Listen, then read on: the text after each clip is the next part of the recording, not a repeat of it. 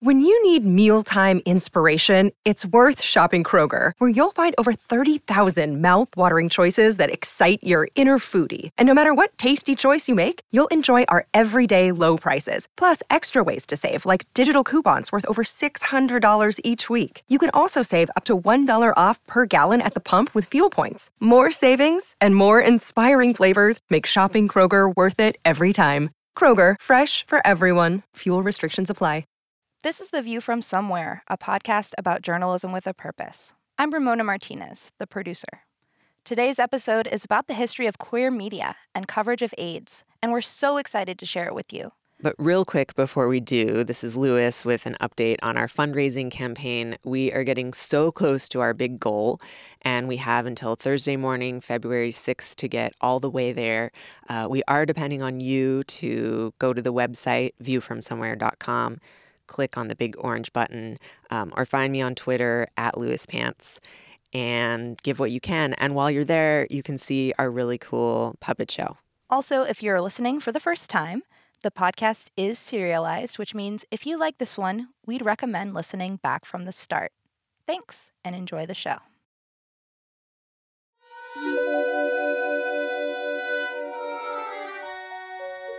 Gay people love potlucks.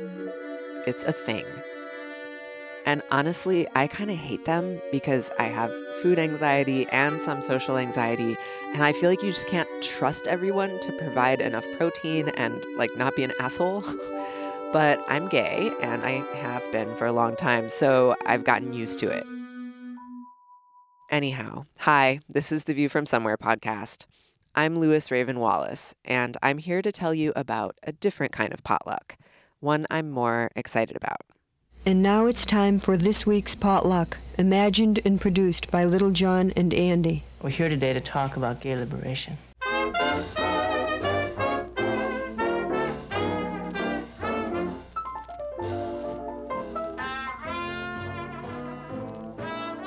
Y'all, how cute is this? A gay radio show called a potluck because it's a variety show it debuted on Boston's rock station, WBCN, in 1973. It was one of the first queer radio shows ever. It was created by journalist Andy Kopkind and his boyfriend John Scagliotti, this guy. So we just turned it into the gay hour from 10 to 11 on Sunday night. And it turned out to be much heavier than I thought it was. We were just going to have a good time and put fun stuff on uh, and it's called the Lavender Hour. Little girls in their dresses, pretty curls, flaxen tresses, and I think I'm going to throw up on the floor. Little boys keep fighting angry, running madly, do it gladly, and I don't think I can take it anymore. Where have so we would string that in with something like David Bowie or whatever, you know, some rock and roll song that we thought was gayish, along with spoken word from All Auden or something like that, right? But it turned out to be very important stuff. It allowed a lot of young people to go put earphones on and listen to the radio at 10 o'clock at night and hear themselves. So that was important. None of that music we've just heard was explicitly homosexual. Commercial music has been closeted in the same way the audiences have been. Until this year, when rock superstars have suddenly begun to come out. It's fantastically exciting for gay people to have their own music to listen to and identify with. It's too bad little Richard couldn't. I love that image of gay kids in the 1970s listening to the Lavender Hour through their headphones and dreaming their way out of their parents' terrible houses.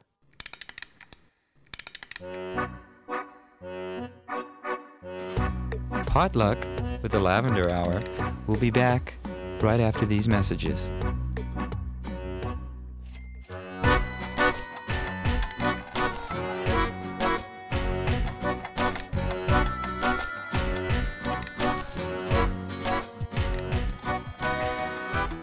This week on The View from Somewhere, we're peering into queer journalism history, looking at how queer journalists were excluded from the industry and how they, we, have always responded by making our own things. And those things, radio shows, newspapers, documentaries, have turned out to be really important in times of crisis, specifically the AIDS crisis. We'll talk to queer journalism luminaries Sarah Schulman and Steven Thrasher. Stay with us and be aware that there is some fun, explicit sex stuff straight ahead in just a minute.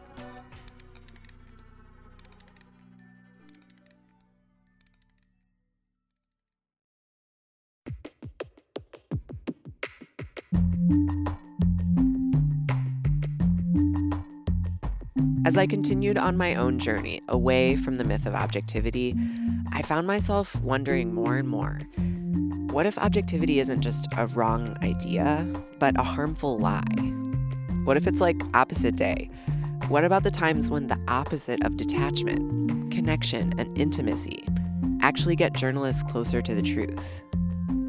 A few episodes back, we met Kerry Gruson, the amazing woman who had the accident covering Vietnam vets, and she told me I should look up a friend of hers, John Scagliotti, aka Little John.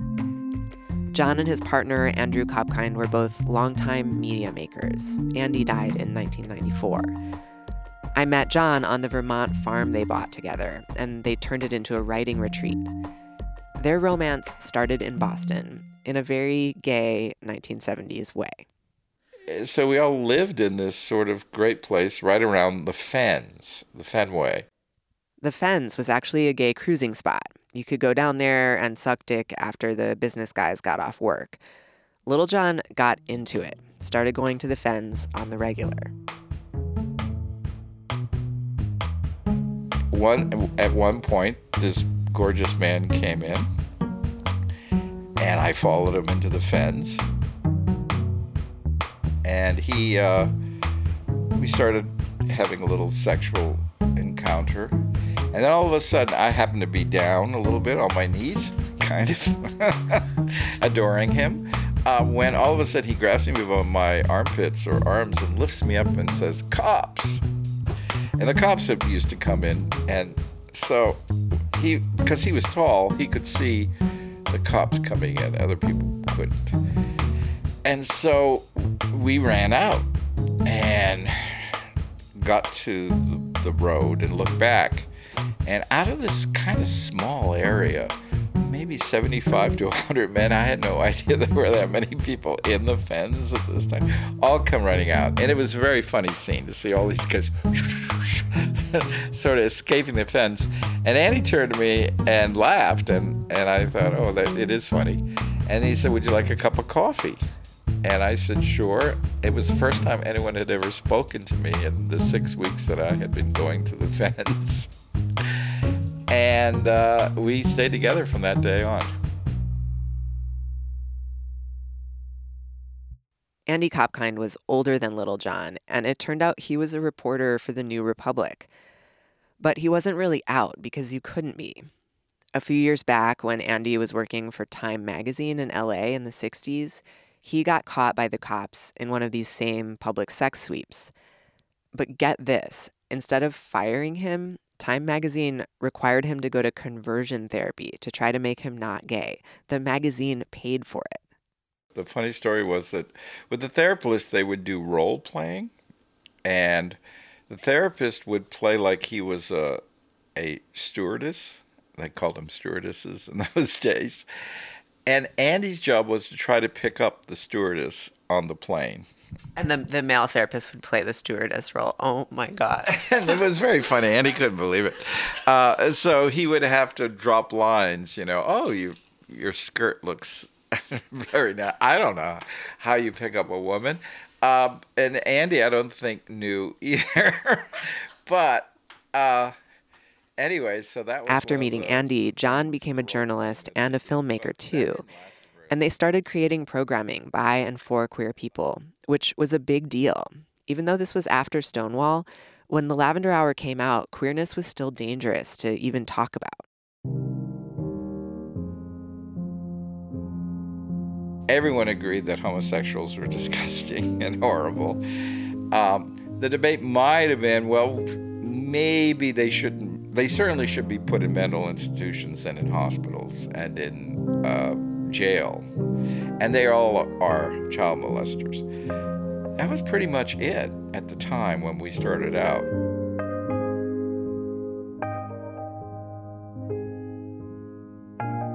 Throughout the 50s and 60s, gay people, homosexuals they were called, were depicted as sick, psychotic, dangerous, or at best just sad. They were also generally cis men. Lesbians and trans folks weren't shown at all. The activist movements of the 60s and 70s created a little more push and pull, occasional coverage of protests and things like that. But this marginalization of gay people from mainstream media was a problem for gay people, and it was a problem for everyone when people started dying and no one knew why.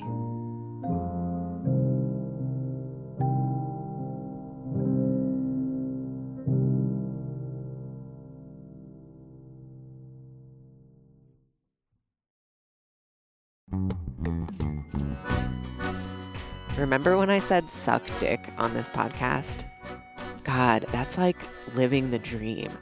I mean, the news doesn't have to be geared toward the tastes and sensibilities of the most prudish people, right, Ramona? Yeah, that is one of the problems of objectivity. Objectivity reflects status quo thinking about sex and sexuality and race and everything, really. And on The View from Somewhere, we are committed to pushing back, to having fun and learning history and lifting up these non status quo stories about journalists you might not have heard of, but should have. It's an antidote to hopelessness in this often hopeless time. And we have some amazing stuff planned for the rest of the season. We're covering public media history, the rise of the right wing, and most importantly, solutions. Solutions, people! What people are doing today to change journalism and make it more people driven and hopeful. But we can't do that without your help. Our second and final Kickstarter campaign is underway, and we have a pretty modest goal to get to the end of this season and pay for our basic costs living wages for the production team, studio, software, archival footage. There's no other podcast like this one, and we're doing this all independently with just your support. So if you value this stuff, if you want to hear more of it, you can do something really simple and really meaningful by giving in any amount now. Most people give 10 or $25. Just go to viewfromsomewhere.com for that link. Thank you. Viewfromsomewhere.com. Do it. Hey, Lewis, do you remember when I called SCOTUS a bunch of motherfuckers on this podcast? That was cool. Um, I mean, but it was cool. the view from our foul mouths. Yeah. That's a little graphic, actually.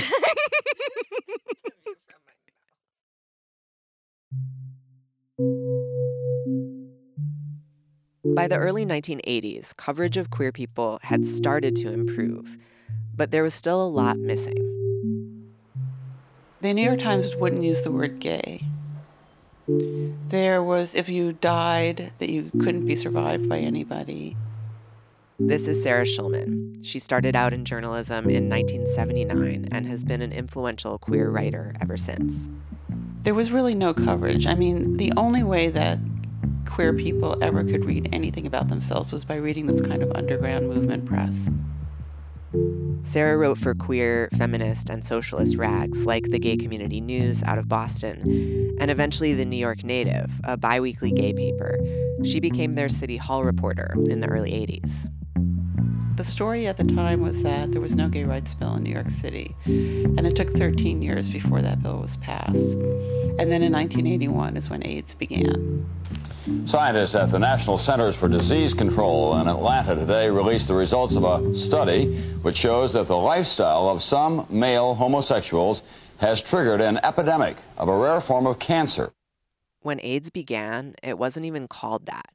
No one knew what it was or how it spread. People started dying and no one understood why. And the media and politicians were really slow to care because it was a disease that primarily affected gay men, at least at first. The mayor of New York, Ed Koch, was supposedly a closeted gay man himself, and lots of gay people were horrified to see him drag his feet on this. Sarah did all kinds of shoe leather coverage those first few years. I covered the closing of the bathhouses in New York City, and that's a very interesting story because, first of all, the fact that I was assigned to cover the closing of the bathhouses is interesting in and of itself because I was never in a bathhouse. Women were not allowed in bathhouses.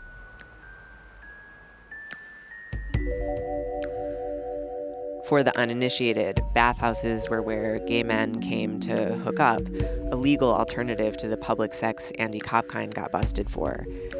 And there was this idea that HIV AIDS was spreading because of bathhouses, which there was no good evidence for. Still, Mayor Koch joined the call for these establishments to be shut down. This is uh, a matter that involves a lot of money to these people. They are selling death places where death can be distributed. We don't want that to go on.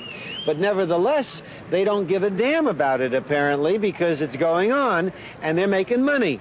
Mayor Koch is an utter hypocrite, if that's what he said. This place has had its role in educating people. But the real issue around that was if we close spaces where people go for sex, how do we get information to people about sex? But, you know, I was assigned this because everything was so chaotic that journalists themselves were sick and dying. My editor at the Village Voice, Robert Massa, died. Uh, and also, nobody knew what the stories were. Sarah Schulman was so close to this story because these were her friends, her community dying. It was an overwhelming experience. It was very hard to understand what was going on. People were dying very, very, very fast. Like you would see someone, and then the next thing you knew, they'd be dead, or you'd just never see someone, and then you didn't know if they were dead. And I think one of the things people don't really understand about AIDS is that it was an absolutely horrible disease. You had a total breakdown of your immune system. So, you know, people couldn't eat, their legs were swollen, they had skin cancers, their mouths were filled with thrush, which is this white stuff. Um, they had dementia, they had blindness. And so to be young, you know, when I started being an AIDS reporter, I was 24, and be surrounded by your generation literally falling apart and suffering and nobody cares, it's very overwhelming. So there was all of that, and nobody could see the way out.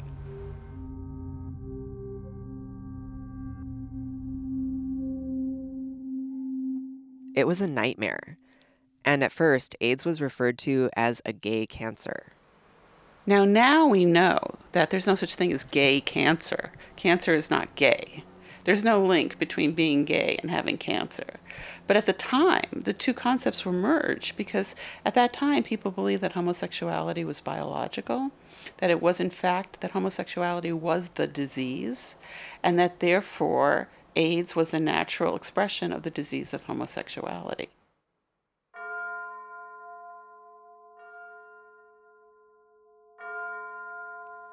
By the end of 1982, nearly 800 people had confirmed cases of AIDS, and the number was rising exponentially.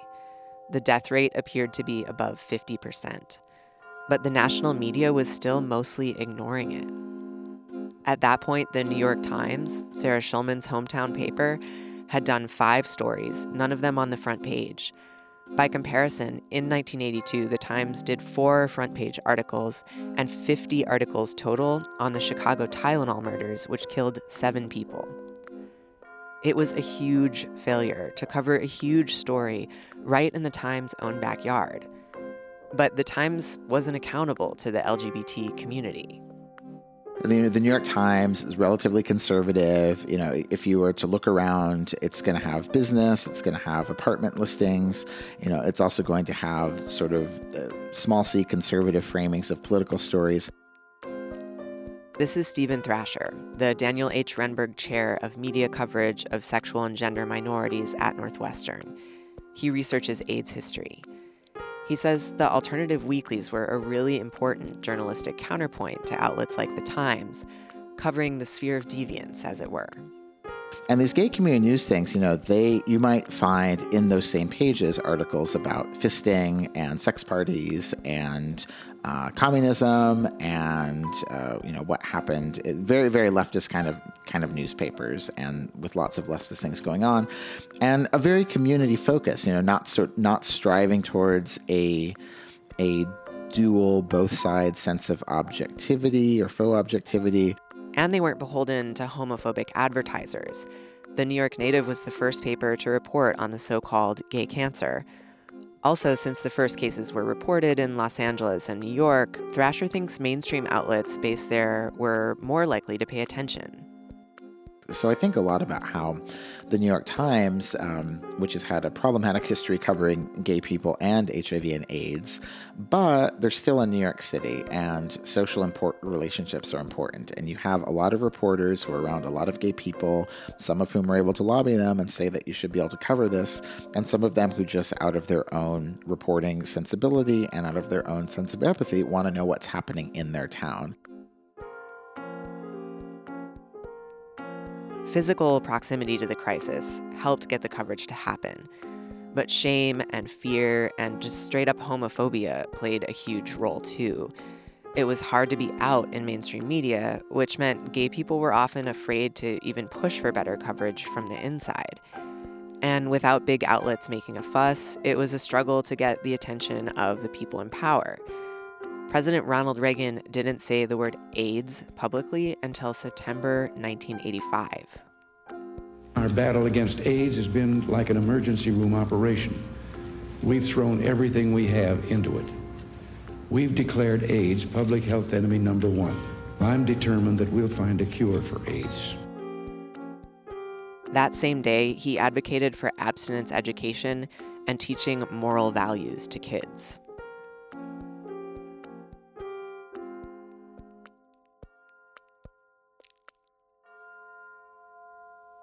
In the first five years of the crisis, while Reagan and so many others were silent, 40,000 people died.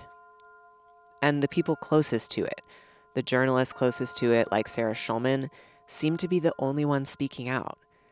They were excluded from places like the Times, and so they had to push from the outside. And so, one of the objectives of the AIDS activist movement was to force mainstream media to cover AIDS. In 1987, queer activists founded AIDS Coalition to Unleash Power, or ACT UP. Sarah Schulman joined ACT UP because she saw that just reporting the stories for alternative outlets still wasn't enough.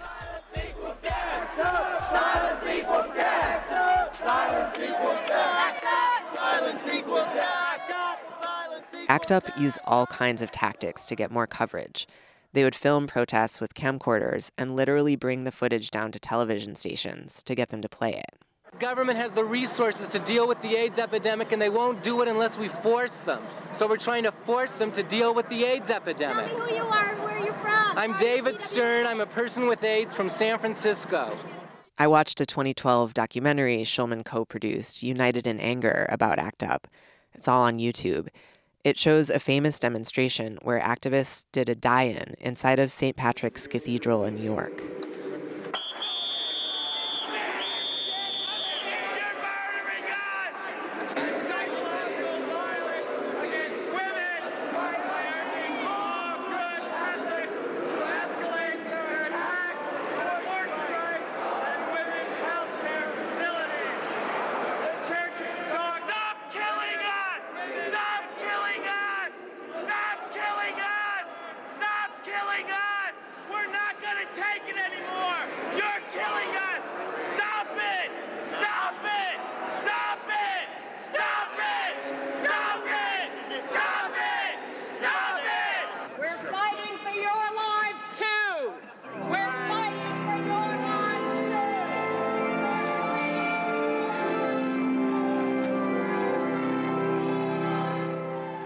Schulman was there, and she was interviewed by a reporter just after. I'm Sarah Schulman. I was sitting in a pew and I watched the die-in, which I think was pretty effective. But um, when people from ACT UP started standing on pews and screaming, it really alienated the people who were praying. I saw people get very angry and upset. Um, I think they felt really violated by that. Although the die-in, I think, was much more effective because it was silent. ACT UP got a lot of attention through these dramatic demonstrations. But then there were also direct action towards the, the mainstream venues. Like, I remember we faxed a mile of black paper to the New York Times when they got their first fax machine. Or they were, ACT UP made a facsimile of the New York Times called New York Crimes and put it in their newspaper boxes. And because the, the reporting was just terrible. This is sort of a, a setup question, but or a leading question. But uh, what was so terrible about the reporting of the New York Times at the time? Well, the first thing was they weren't reporting on it. You know, uh, so when the mainstream media finally did start to cover AIDS, they started to create these false dichotomies between innocent victims and guilty victims. And this was purely a creation of the media. So if you were straight and you got AIDS through a blood transfusion, you were an innocent victim. If you got AIDS through sex or needle use, you were a guilty victim. And they did a lot of damage that way. But even though that coverage could be problematic, getting mainstream outlets to cover AIDS was a goal because she says reporting for papers like the New York Native could only go so far. When you're writing for a movement newspaper in the 80s or 90s, you are influencing activists, you're influencing people in the community, but the people with power are not being influenced. So if you can inform people and then you can participate with those people in creating direct actions that will force the powers that be to confront certain realities, then you're carrying it through.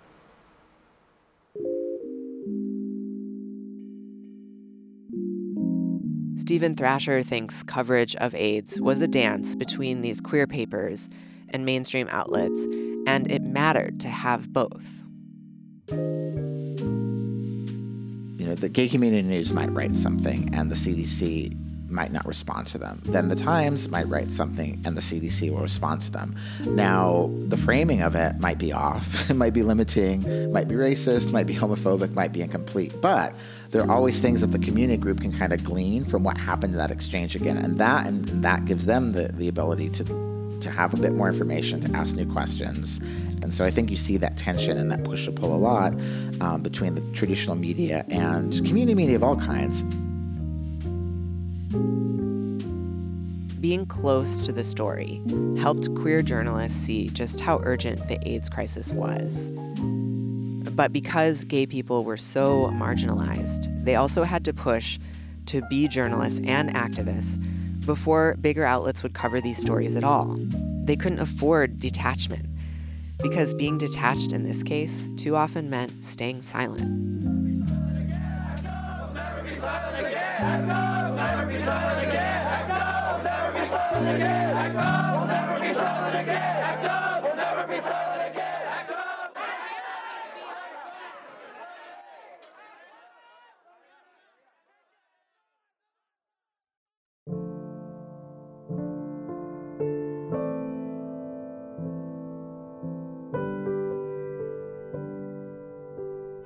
These journalists succeeded in a lot of ways.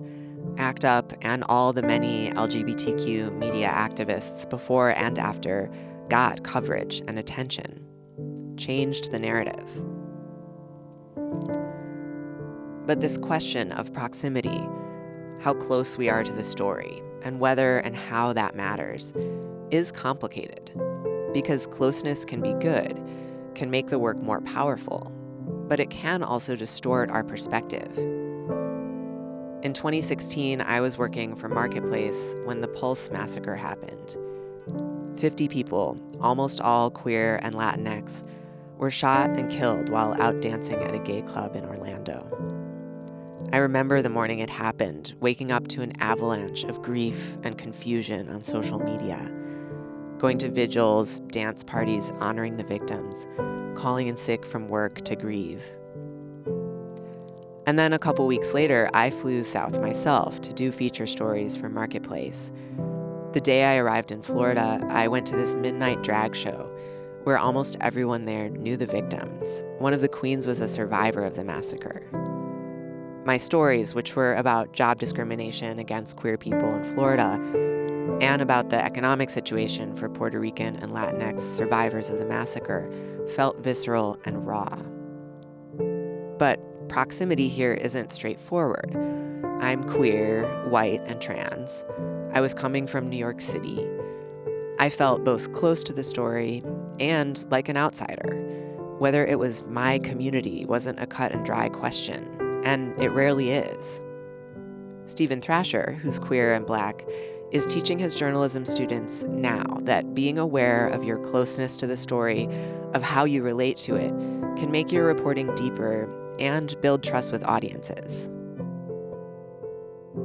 Uh, being a good journalist, I think, in, means creating uh, a relationship with readers over time, or viewers or listeners, where they know that you're going to um, you're going to ask tough questions of your subjects and of yourself, and even if they think that you have a bias or they think that you are inclined to look at certain things and ask certain questions, if they think that you are being critical and tough on everything in in the story, including on yourself and your own positioning, they'll go on the ride with you. They will trust you, even if they think that you are uh, you know apt to be looking in one place or the other. And so that's the way i think that that having written about black and queer issues has helped me um, build up uh, a credibility with myself and with my audiences over the years.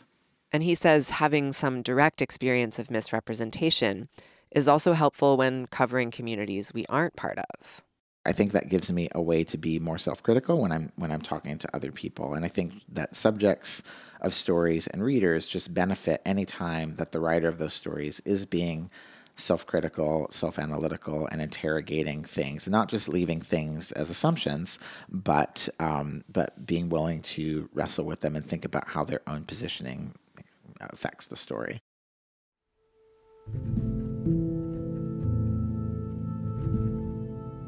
After I got back from Orlando, I wrote something on my blog about how there is no good way to cover a crisis, especially an ongoing crisis.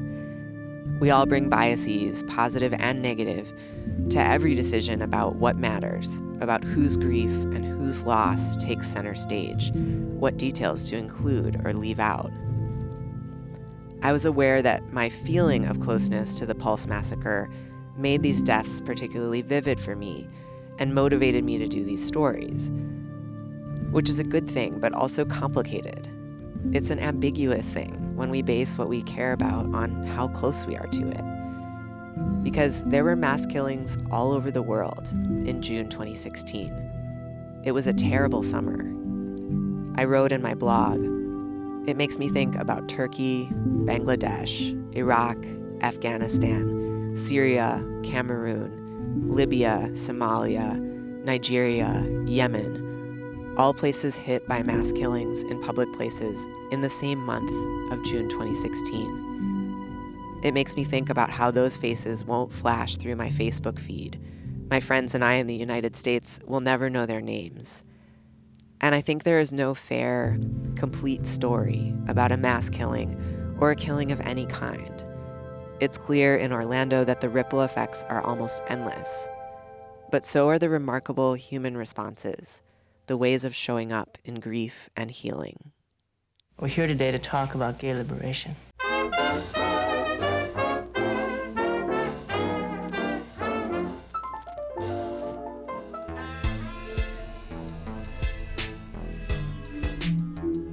Next time on the View from Somewhere podcast, public media was born in the 1970s, and it shared some of this kind of radical vision that these queer journalists had of a pluralistic, truly representative news media. But then that vision never really came together. I don't think we necessarily have to pu- like we don't necessarily have to burn public media down because I think it's doing a pretty good job of burning itself down.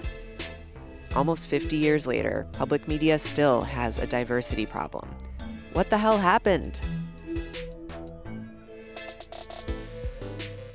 I'm Lewis Raven Wallace. Our editorial consultant on this episode was the fabulously intelligent Phyllis Fletcher, and here is our wonderful producer, Ramona Martinez. Original music for this podcast is created by Dogbotic, additional music by Poddington Bear. Billy D created our logo, and Roxana Bendezu does our social media. Thanks to WUNC for recording help. Subscribe to the podcast on iTunes, Stitcher, and wherever you get your podcasts, and leave us a review. Thanks, and talk to you next time. Oh, you thought we were done, but we're not quite done. because I'm here to remind you just one last time to go to viewfromsomewhere.com, give us 10, 25, 50 bucks, get cool swag, and support this independently produced podcast to get to the end of our season. Like my cat probably has a really weird view of the world. It's like if we were to interview him, I feel like he'd be really problematic. he really hasn't seen a lot. Okay.